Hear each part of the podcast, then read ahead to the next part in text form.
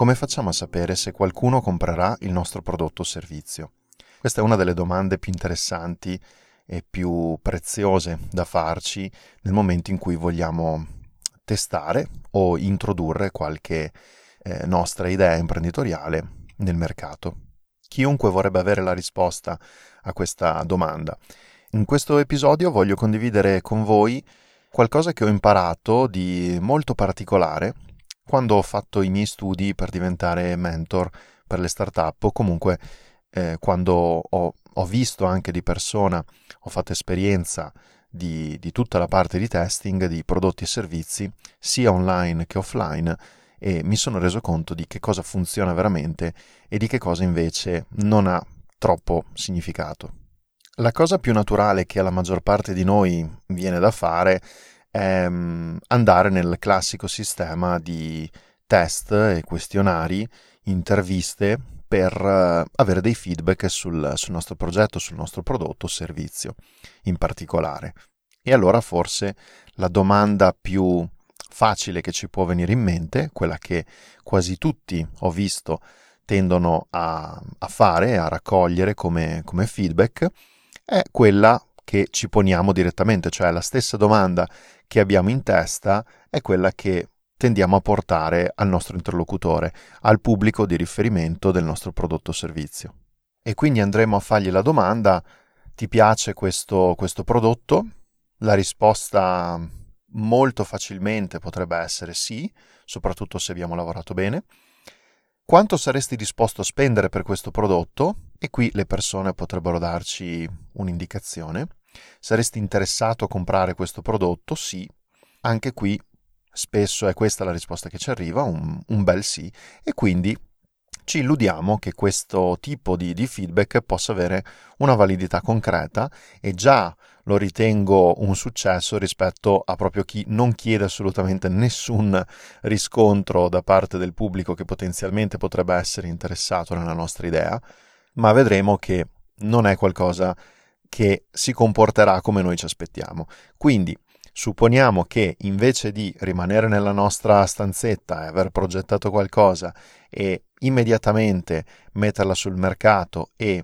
accorgerci poi, magari dopo molti investimenti, che non ha la risposta che ci aspettavamo, voglio mettermi nella situazione in cui l'imprenditore, l'innovatore, lo start-upper ha già capito che è necessario raccogliere dei feedback e quindi ecco, sta cercando quali sono le domande migliori, le modalità migliori per trovare le risposte più interessanti, più concrete. La cosa particolare che succede quando andiamo a testare queste risposte, cioè quando poi effettivamente mettiamo in vendita un prodotto o servizio secondo i feedback ricevuti sulla fascia di prezzo più interessante, sul fatto che questa o quella persona lo comprerebbe veramente,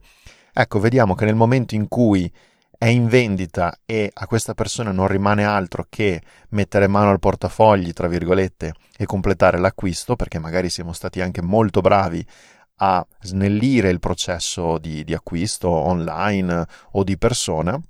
ci accorgiamo amaramente del risultato che moltissime volte ho potuto osservare nelle situazioni che ho seguito proprio di persona, e cioè che questi, questo pubblico non risponde come ci aspettavamo, tradotto, non completa l'acquisto. Questo genera ovviamente grande frustrazione, grande senso di impotenza, grande incomprensione della situazione che stiamo vivendo perché non riusciamo a capire come mai le persone ci abbiano confermato il proprio interesse in una situazione precedente e ora che finalmente c'è la possibilità di acquistare questo prodotto di cui hanno personalmente manifestato l'interesse, non vanno poi a, a completare l'acquisto. E la cosa è ancora più enfatizzata nel momento in cui noi siamo gli autori di questo progetto, di questo prodotto o servizio che stiamo proponendo e magari anche un po' inconsapevolmente per eh, paura di confrontarci con il mondo esterno, abbiamo fatto la classica cosa che fanno tutti, cioè chiedere un primo feedback ad amici, familiari, conoscenti, in modo da eh, capire qual è la primissima impressione, che va bene, è assolutamente importante anche ricevere questo tipo di riscontri, ma non è sufficiente per poi pensare di avere lo stesso tipo di riscontri anche nel mercato quando eh, ci rivolgiamo a una persona che non abbiamo mai visto, che non ci conosce e che deve fidarsi che quel prodotto o servizio che noi stiamo proponendo è esattamente quello che sta cercando ed è disposto anche ad acquistarlo, quindi di spendere dei soldini per acquistare il nostro prodotto. Cosa succede quindi quando siamo noi in prima persona gli autori di questa offerta, di questa proposta e andiamo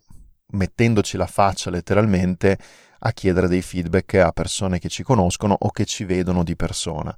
Beh, è molto facile che possiamo cadere in un bias, e cioè in un eh, problema proprio eh, connaturato al tipo di soluzione che stiamo utilizzando, al tipo di eh, test che stiamo utilizzando, e cioè possiamo cadere nella, nella situazione in cui le persone che stiamo intervistando, per non ferirci, per non eh, farci rimanere male, per non essere troppo aggressive o rudi verso la nostra proposta, tenderanno a eh, darci un feedback edulcorato, quindi in qualche modo eh, più gentile, più morbido rispetto a quello che pensano veramente, perché eh, in un certo senso mm, inconsapevolmente si mettono nei nostri panni, non vogliono deluderci, non vogliono eh, farci del male, non vogliono fa- demoralizzarci, non vogliono farci smettere di credere nella nostra idea perché è sicuramente qualcosa che viene molto apprezzato eh, dalle persone l'intraprendenza, il coraggio, l'iniziativa e eh, è chiaro che non ci si sente esattamente bene a eh, demolire psicologicamente una persona o rischiare di farlo. Ecco, quindi mh, mm, qui si va anche nel tema del, del feedback, del, della capacità di dare feedback e della capacità di accettare questi feedback. Però è un altro tema, molto, molto interessante, ma eh, volevo rimanere in questo, in, focalizzato su questo argomento. Quindi come fare a sapere se qualcuno comprerà il nostro prodotto o servizio. Ecco, non è facile trovare delle persone così sincere e così consapevoli che eh, o non hanno nessun tipo di problema eh, perché banalmente non gli interessa nulla di ferirci o non, eh, no, non ci conoscono e rispondono semplicemente a quello che noi abbiamo chiesto. Oppure abbiamo la fortuna di conoscere delle, delle persone più consapevoli o eh, che hanno esperienza di questo tipo di, di, tecniche di marketing, che allora sanno qual è l'importanza di dare dei feedback eh, assolutamente sinceri e qual è l'importanza di sapere il prima possibile quali sono i problemi, le difficoltà, le criticità di, di, qualsiasi cosa che noi stiamo portando, perché questo ci aiuta a vederle in un primo momento, a considerarle ed eventualmente decidere se vogliamo farci qualcosa o no. Il vero problema è che mh, l'iter tipico di chiunque abbia avuto un'idea, un, un, uno stimolo innovativo di qualche tipo eh, e che abbia realizzato un prodotto o servizio è quello che eh, non sappia e non abbia modo di conoscere, di ricevere nessun feedback fino a quando eh, arriva sul mercato, non riesce a vendere come, come ci si aspettava e allora eh, è, per così dire molto difficile poi risalire alle cause quando non c'è dialogo con il nostro target, con il nostro pubblico, non, non, abbiamo stabilito una connessione, non siamo riusciti ad avere questo feedback appunto che ci dica guarda io non compro il tuo prodotto o servizio per questo, questo e questo motivo. Cosa fare allora per capire se qualcuno comprerà la nostra idea, il nostro prodotto? Beh, la soluzione arriva nella comprensione profonda di come funziona questo meccanismo di testing, come funziona il chiedere feedback alle persone e quindi come funzionano le persone di fatto, come, come noi rispondiamo agli stimoli. Le persone hanno una caratteristica molto particolare, e cioè quella che credono di volere qualcosa, si convincono, si raccontano di volere qualcosa e poi di fatto si comportano diversamente. E voglio specificarvi molto chiaramente che questo fenomeno non è qualcosa di qualcuno eh, che è venuto su male, che ha un comportamento particolare o che ha dei problemi psicologici importanti. Questa cosa è qualcosa di veramente molto molto rilevante nel comportamento umano. È qualcosa che ognuno di noi fa, chi più chi meno, e che impatta pesantemente nel marketing. Quindi quello che vi sto portando non è un'osservazione super tecnica, super specialistica che ha un'incidenza marginale nelle nostre osservazioni. È qualcosa che impatta pesantemente nei nostri test e quindi poi ci dà dei segnali che rischiano di essere falsati in modo importante e di farci prendere quindi delle decisioni sbagliate che si rivelano scorrette quando poi andiamo a, a misurare i risultati e eh, rischiamo di ottenere appunto qualcosa di assolutamente insoddisfacente. Ripeto, non in senso marginale, ma in senso veramente molto importante, cioè la percentuale eh, di, di, di, persone che rischia di cadere in questo eh, tranello della mente è sostanzialmente la maggioranza. Quindi, quando noi continuiamo a chiedere ti piacerebbe acquistare questo prodotto? Le persone potranno risponderci sì, mi piacerebbe e la cosa interessante è che non stanno mentendo, ma sono cadute in questo tranello della mente, ossia effettivamente eh, sono interessate a questo prodotto, mh, mm, possono pensare veramente che se fosse disponibile sul mercato lo acquisterebbero, ma quando poi si presenta l'opportunità reale, concreta di completare l'acquisto è tutto un altro paio di maniche. Allora, visto che abbiamo capito questo comportamento umano, visto che abbiamo capito che questa cosa non è marginale ma che riguarda in modo mm, diretto ognuno di noi e che incide pesantemente su questo tipo di, di interviste, di test, di misurazioni, conviene cambiare approccio e smettere di testare le intenzioni, di raccogliere feedback sulle intenzioni e raccogliere invece feedback e osservazioni, metriche e quant'altro sui comportamenti. Cioè qui andiamo a cambiare completamente punto di osservazione, facciamo un salto impressionante e spero di, di, riuscire a trasferirvelo in modo molto chiaro perché qui si gioca proprio la partita di quando otteniamo dei dati che hanno un significato, che hanno un valore, che possono essere quindi interpretati dall'imprenditore, dall'innovatore, dallo start-upper per prendere delle decisioni importantissime nella propria attività, oppure quando invece ci troviamo con in mano qualcosa che non ha alcun significato concreto. Non che eh, raccogliere feedback sulla percezione, sul pensiero, sulla preferenza delle persone non abbia significato, ma se noi ci stiamo chiedendo se qualcuno comprerà il nostro prodotto o servizio, allora le cose funzionano diversamente. L'errore che noi abbiamo fatto è stato quindi quello di andare a misurare un pensiero, un'intenzione. Quello che risolve completamente questo problema, questo errore di, di misurazione, di approccio, è invece andare a misurare il comportamento e le azioni. Cioè da una parte noi andiamo a misurare eh, quello che ci racconta la parte consapevole del, del, nostro interlocutore, quindi diciamo la mente conscia, risponde con eh, alcune informazioni, mentre tipicamente il comportamento,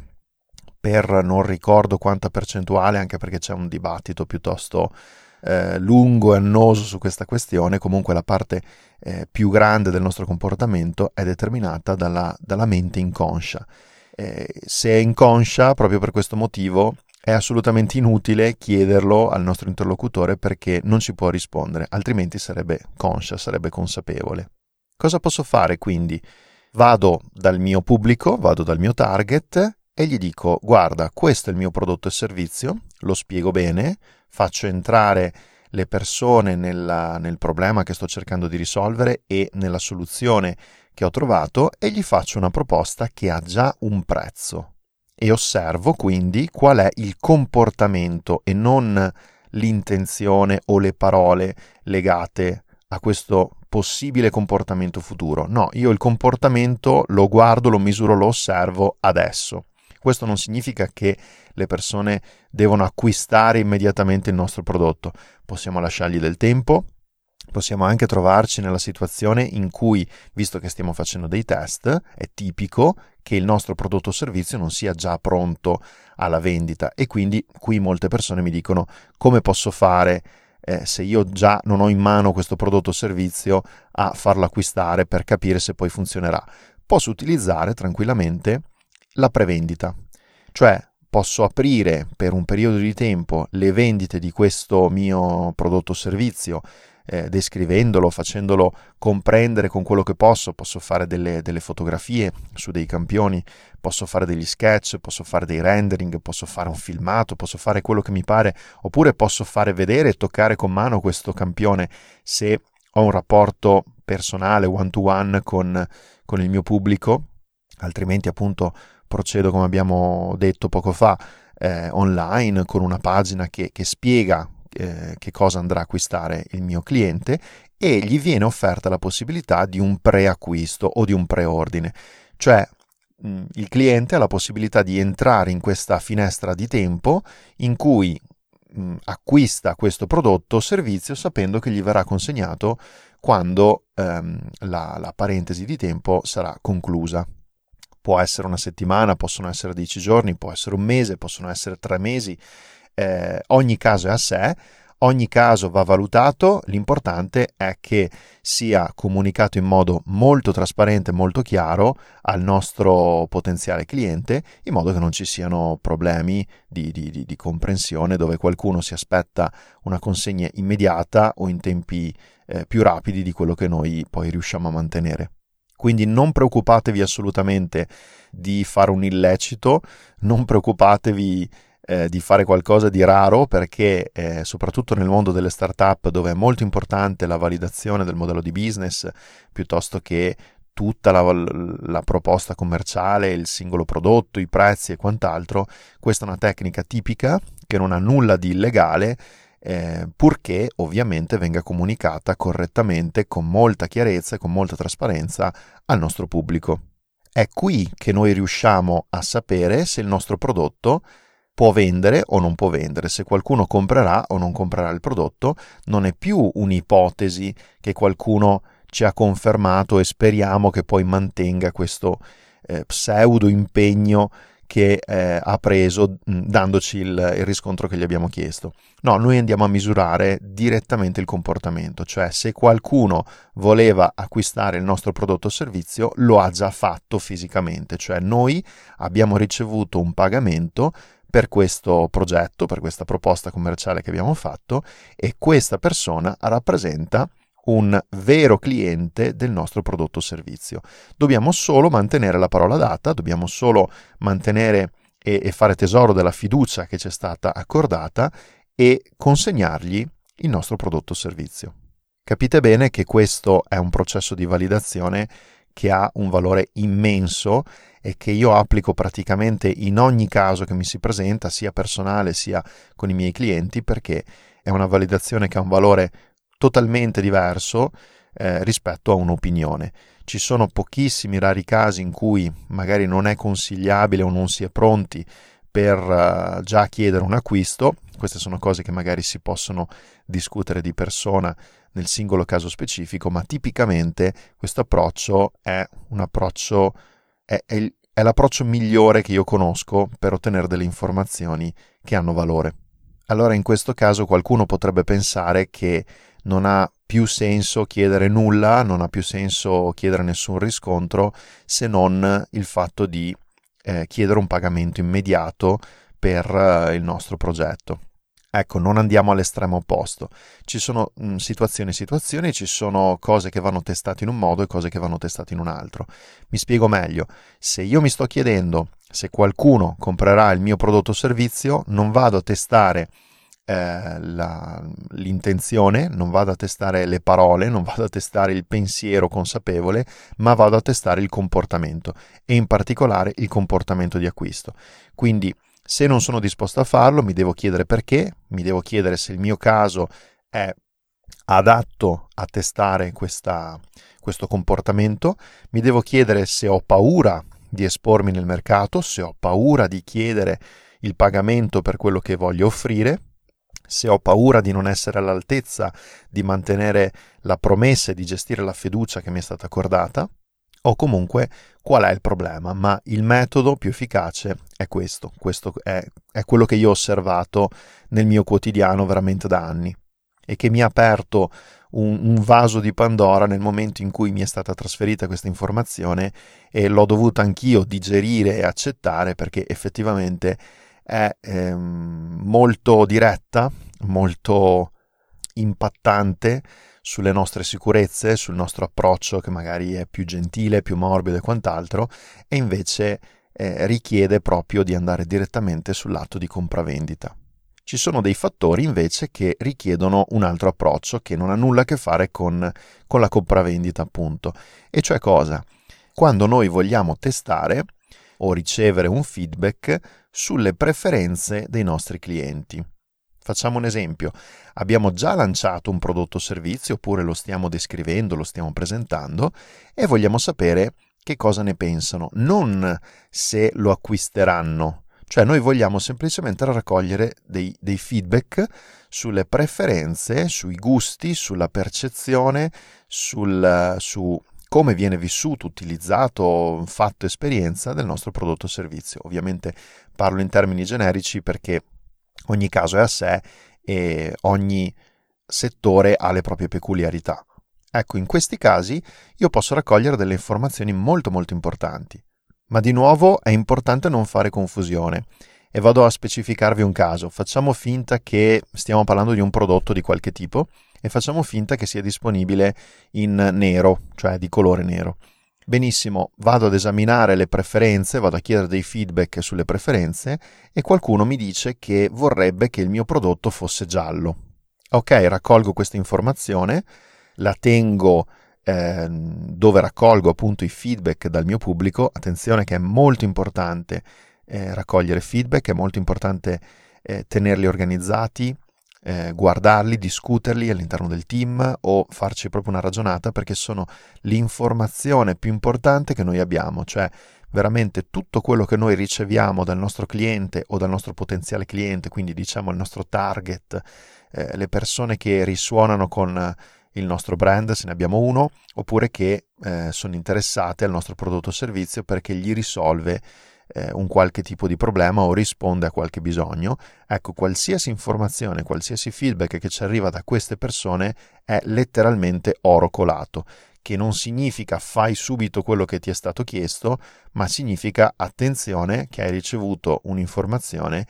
precisa, puntuale, esattamente sulla tua idea, sul tuo progetto, sul tuo prodotto. Allora in questo caso abbiamo detto qualcuno ci ha richiesto il prodotto in giallo.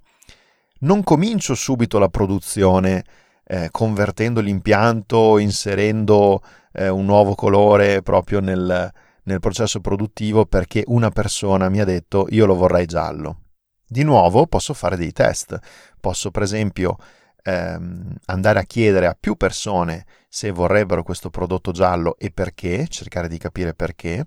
Anche qui non è sempre facile che le persone siano consapevoli del motivo per cui eh, vogliono questo prodotto giallo, dipende dalle situazioni.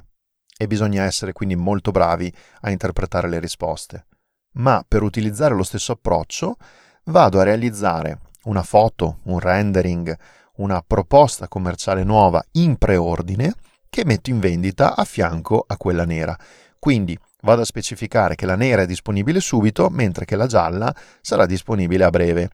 solamente se riceveremo un numero di richieste sufficiente che di volta in volta andremo a valutare, a fissare e a comunicare al, al cliente finale. Se ci accorgessimo di nuovo di eh, una preferenza netta, cioè di un numero importante, consistente di persone che preferiscono il prodotto giallo e che sono già disposte oggi ad acquistarlo in preordine, ecco che allora posso fare un ragionamento concreto sul, sul mettere in produzione anche questo colore sapendo che ho già avuto un feedback. È chiaro che non c'è mai garanzia di nulla, ma almeno ci diamo le, le possibilità migliori perché i nostri sforzi abbiano un senso e perché abbiano un riscontro reale, concreto in termini di marketing. Quindi attenzione a valutare le preferenze come preferenze, attenzione a quando queste preferenze diventano dei nuovi prodotti o servizi che vanno acquistati separatamente da nuovi clienti, da altri clienti che preferirebbero di più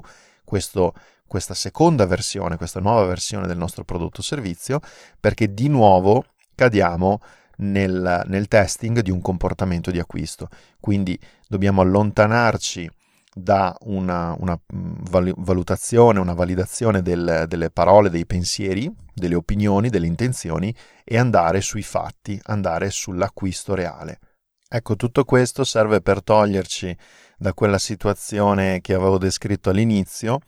molto paradossale da un certo punto di vista e frustrante, vi assicuro, in cui abbiamo ricevuto dei feedback molto positivi sul nostro progetto, molto positivi sul nostro prodotto servizio e eh, c'è stata espressa l'intenzione concreta di poter acquistare questo oggetto, mm, questa, questa, offerta, eh, di aderire a questa offerta appena sarà disponibile e poi scoprire che non è così. Credetemi, questo vi risolve veramente un sacco di problemi, quindi andate a testare il comportamento e non le intenzioni. Voglio farvi un'ultima osservazione e qui mi rivolgo eh, alle coppie in ascolto, voglio passare all'ambito delle, delle relazioni, quindi siete avvisati, qui si rischia di andare a toccare dei tasti dolenti. Quindi fate attenzione se volete continuare nell'ascolto di questo episodio o se preferite chiudere qui, tanto le informazioni di base vi sono state date e ora si va in un terreno minato. Quindi vi ho avvisati. No, a parte gli scherzi,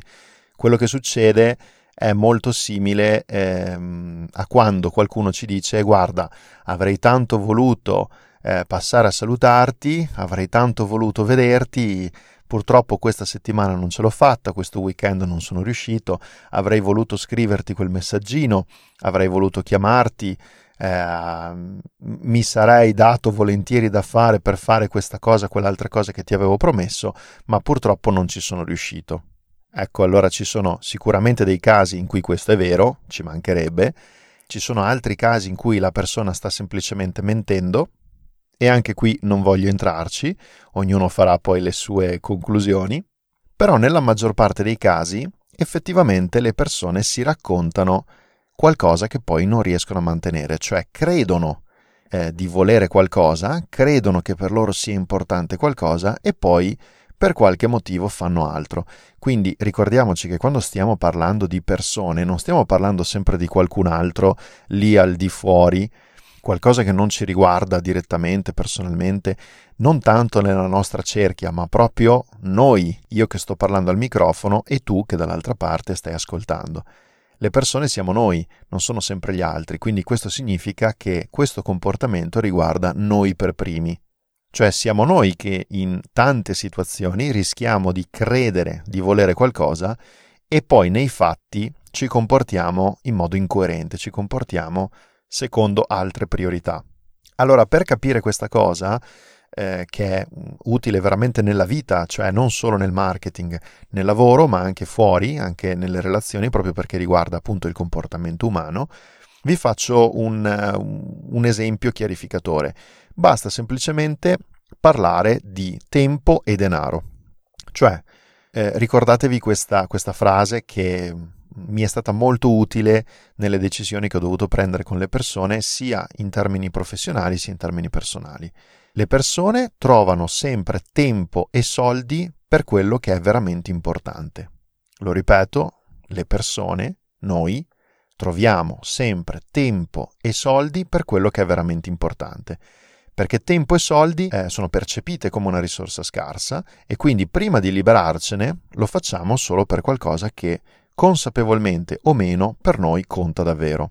Allora ci sono sicuramente dei casi in cui non è vero che quella cosa non è importante per noi o quella persona non è importante per noi, ma ci sono degli altri meccanismi che lavorano a livello inconscio per cui il nostro comportamento comunque non è coerente con quello che vogliamo. Possono essere delle abitudini che abbiamo appreso, può essere un mindset, può essere un modo appunto di eh, reagire, di rispondere a, a, una situazione anche con degli automatismi di cui siamo poco consapevoli, non li abbiamo osservati e quindi siamo in balia di un comportamento che noi per primi non apprezziamo. Quindi ripeto, non è tanto che la persona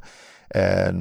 ci voglia mentire, ci voglia male, ci voglia trattare a pesci in faccia, semplicemente in molte situazioni ci sono dei meccanismi inconsapevoli che testimoniano però che la cosa che per noi è importante a livello profondo, anche quando magari non è consapevole, appunto, è un'altra. Cioè, se la, se la scelta della persona in questione va in un'altra direzione quando si tratta di comportamento,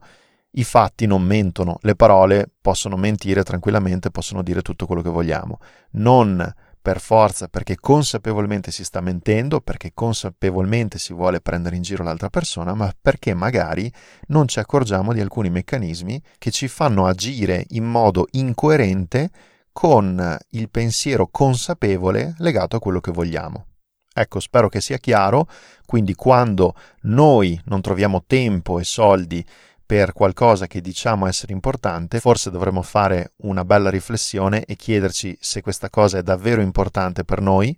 o se ce lo stiamo solo raccontando e se invece è davvero importante capire quali sono gli ostacoli che non ci fanno poi mettere in atto delle azioni coerenti con il nostro volere.